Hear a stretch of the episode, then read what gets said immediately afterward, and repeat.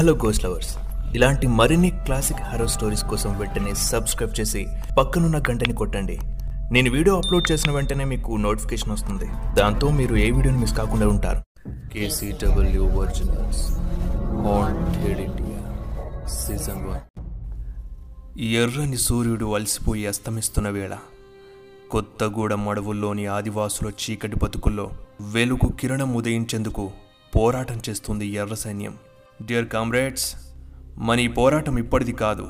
పంతొమ్మిది వందల అరవై ఏడు నక్సల్ బరిలో భూస్వాముల దోపిడికి పెత్తందారుల అరాచకాలకి గిరిజనుల వెట్టి చాకిరికి అమాయక ఆడపిల్లల అత్యాచారానికి వ్యతిరేకంగా ఉద్భవించిందే నక్సలిజం.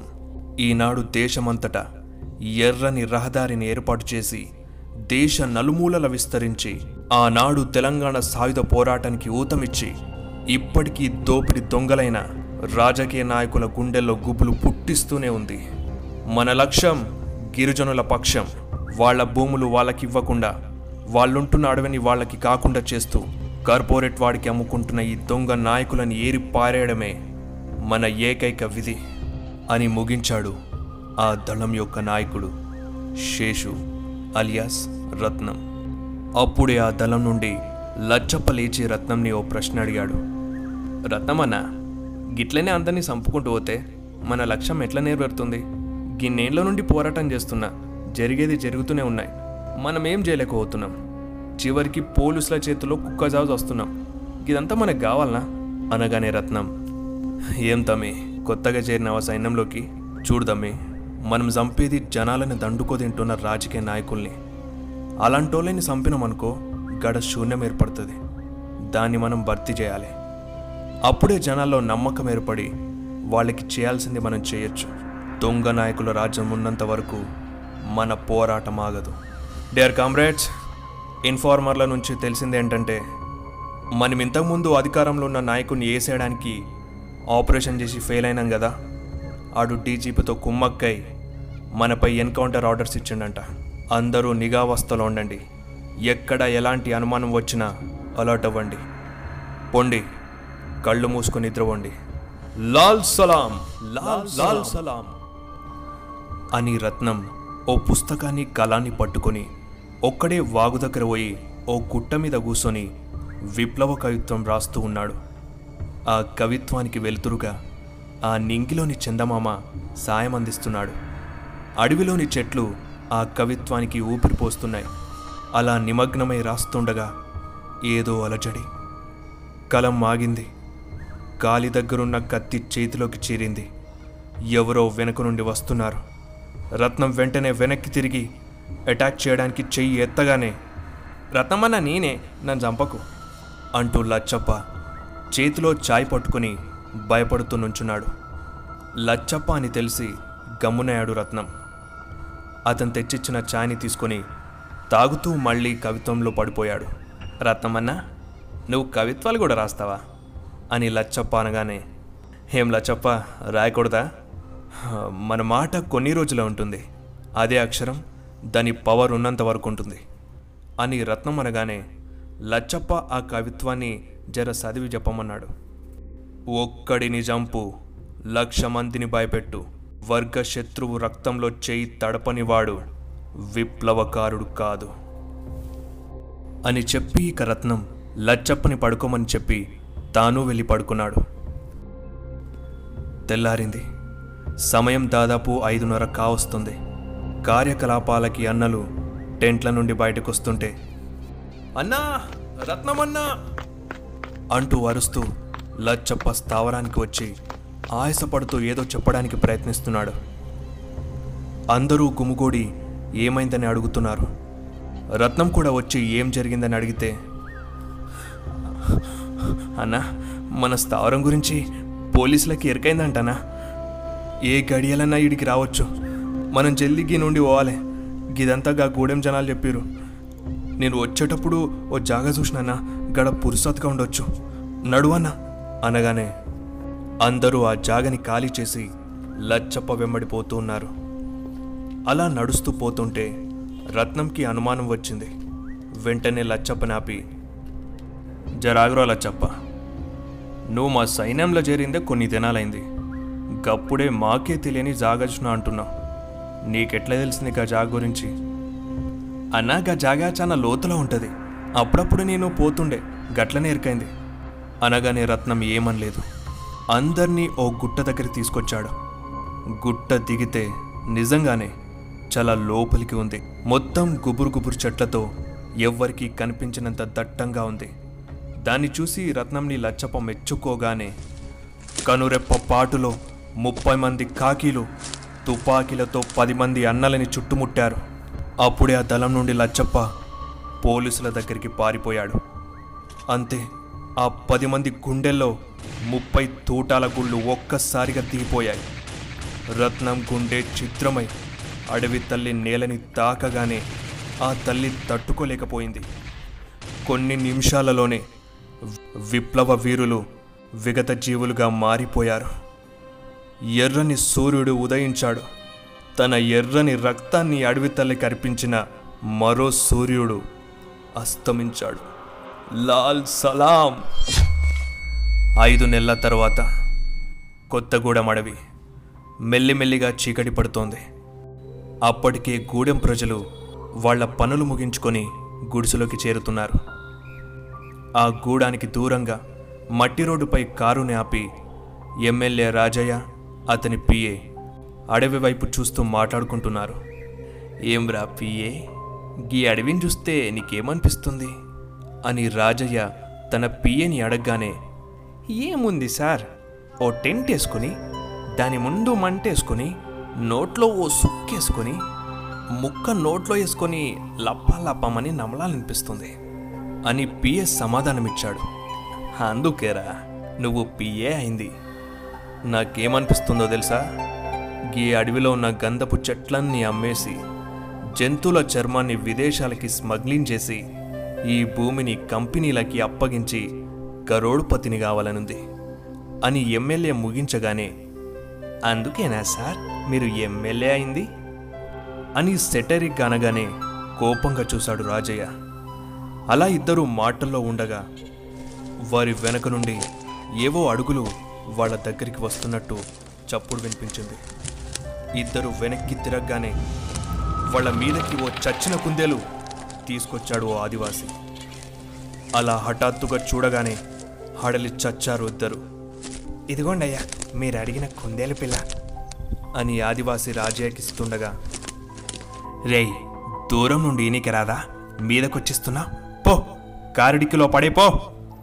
అని చీదరించుకోగానే ఆ ఆదివాసి చిన్న పుచ్చుకొని డిక్కిలో కుందెలను పడేసి కారులో కూర్చున్న రాజా దగ్గరికి వెళ్ళి రెండు చేతులు కట్టుకొని అయ్యా! అనగానే అతని చేతిలో పది నోటు పైనుండి పడేశాడు రాజయ్య. ఆ నోటు తిరిగి రాజయ్యకిస్తూ అయ్యా నాకు కావాల్సింది పైసలు కాదయ్యా.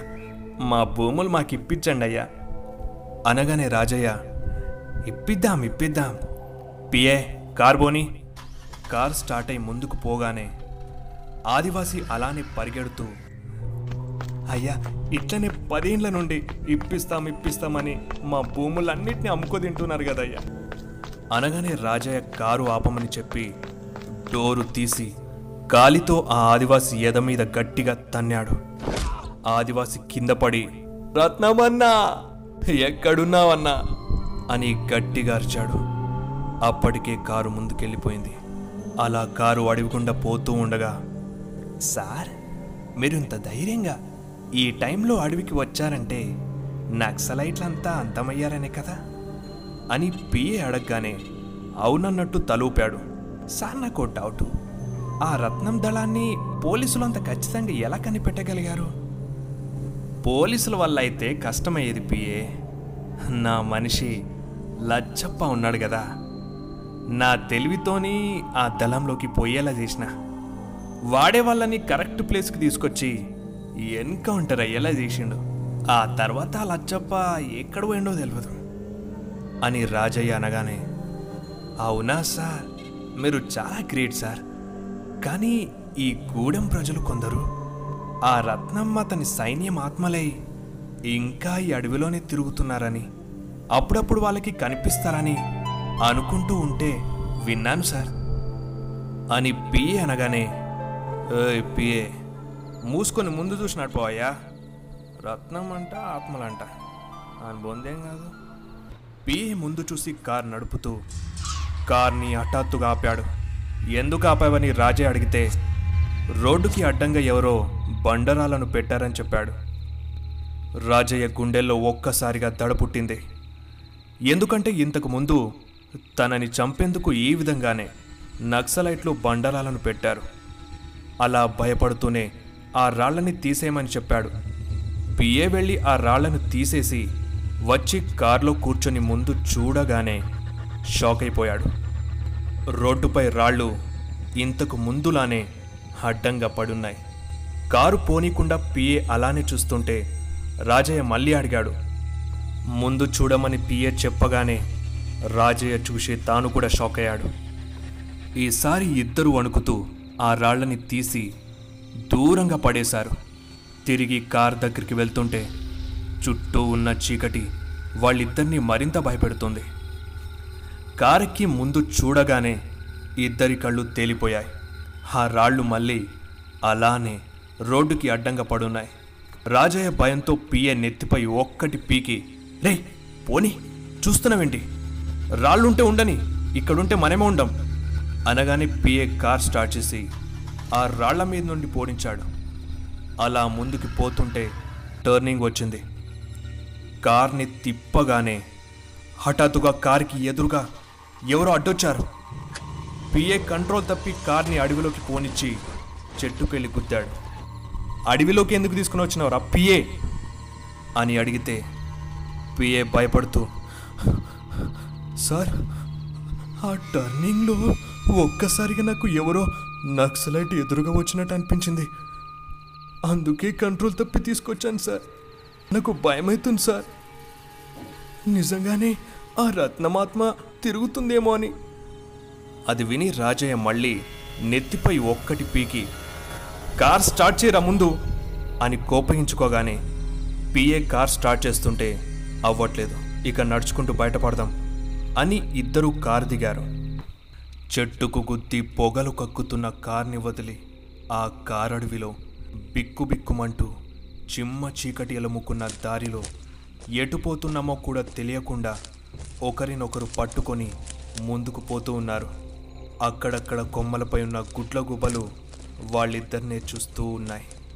ఎండిన ఆకులపై పడుతున్న వాళ్ళ అడుగుల శబ్దం తప్ప అడవంతా నిశ్శబ్దంగా ఉంది.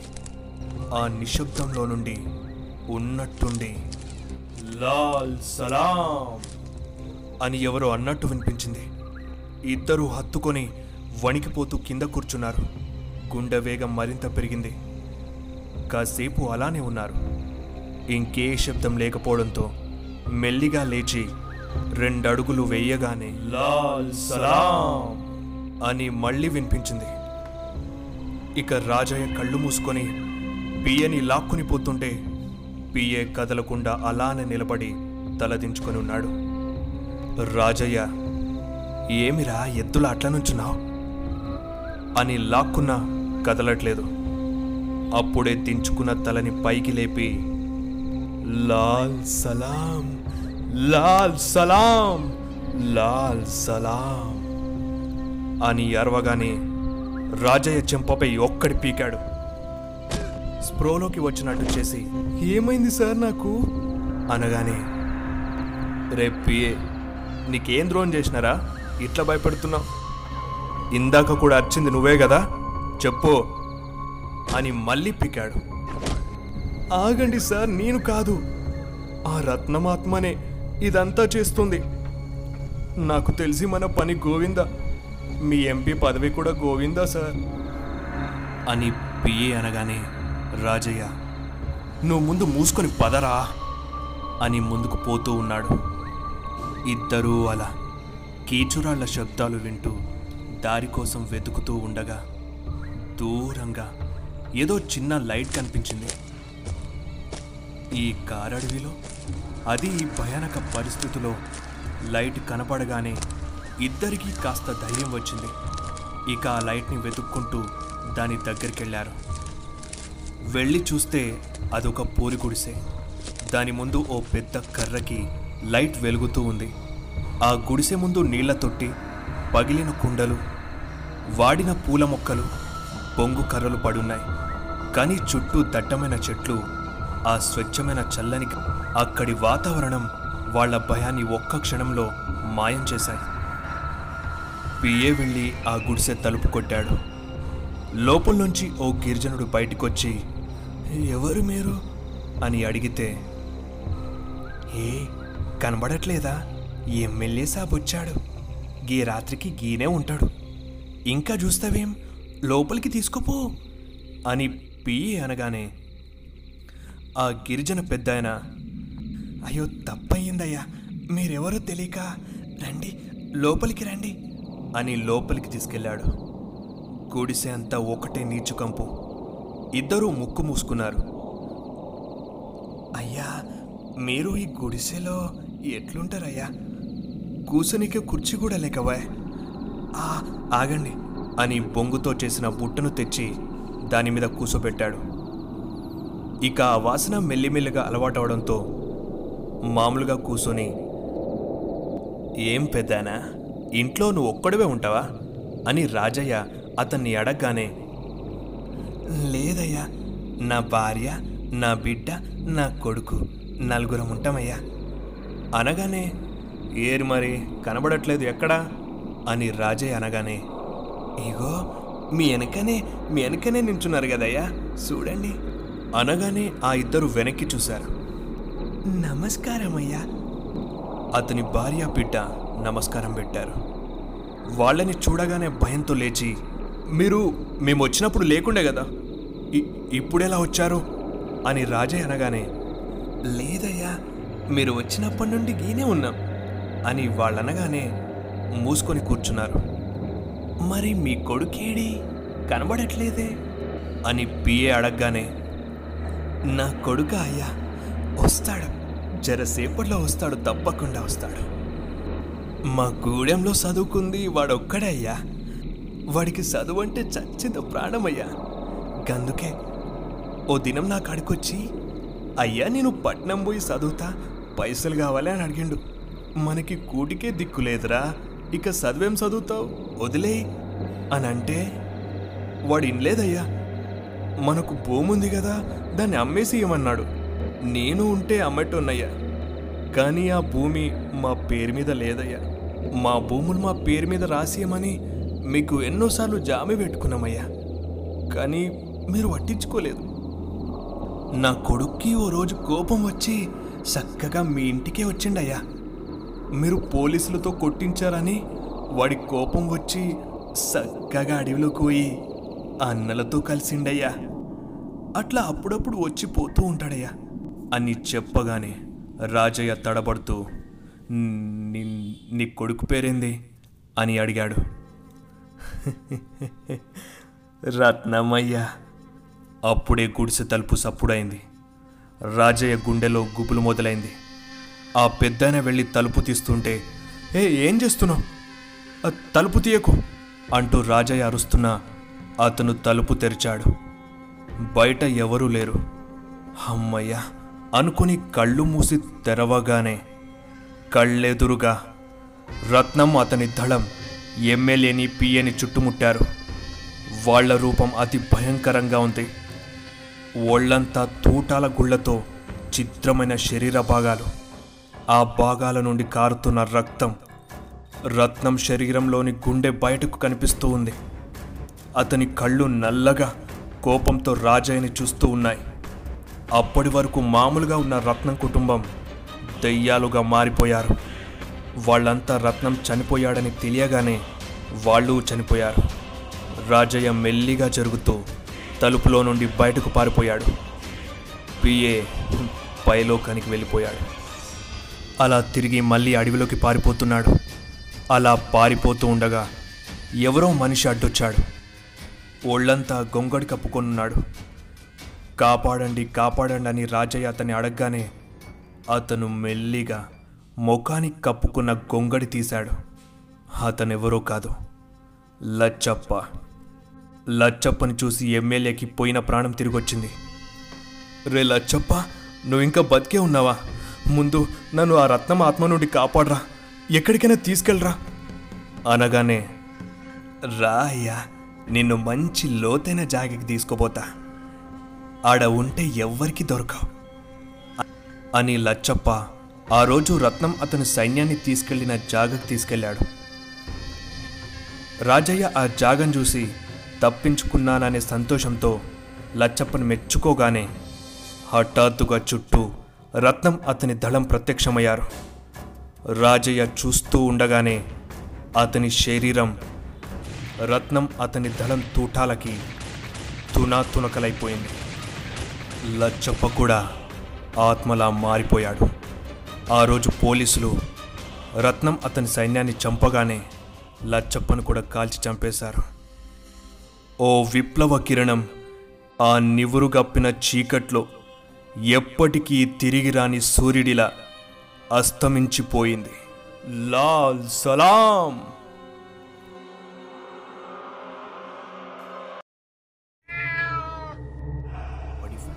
Jio Saavn Google podcast Apple పాడ్కాస్ట్లో కూడా వినండి. నన్ను అలాగే మన పేజ్ని ఇన్స్టాగ్రామ్లో ఫాలో అవ్వాలనుకుంటే లింక్ డిస్క్రిప్షన్లో ఉంది. ఇంకా మరిన్ని ఆర్ఎస్ స్టోరీస్ కోసం షేర్ చేసి సబ్స్క్రైబ్ చేయండి. అంతవరకు థ్యాంక్స్ ఫర్ వాచింగ్ జై హింద్.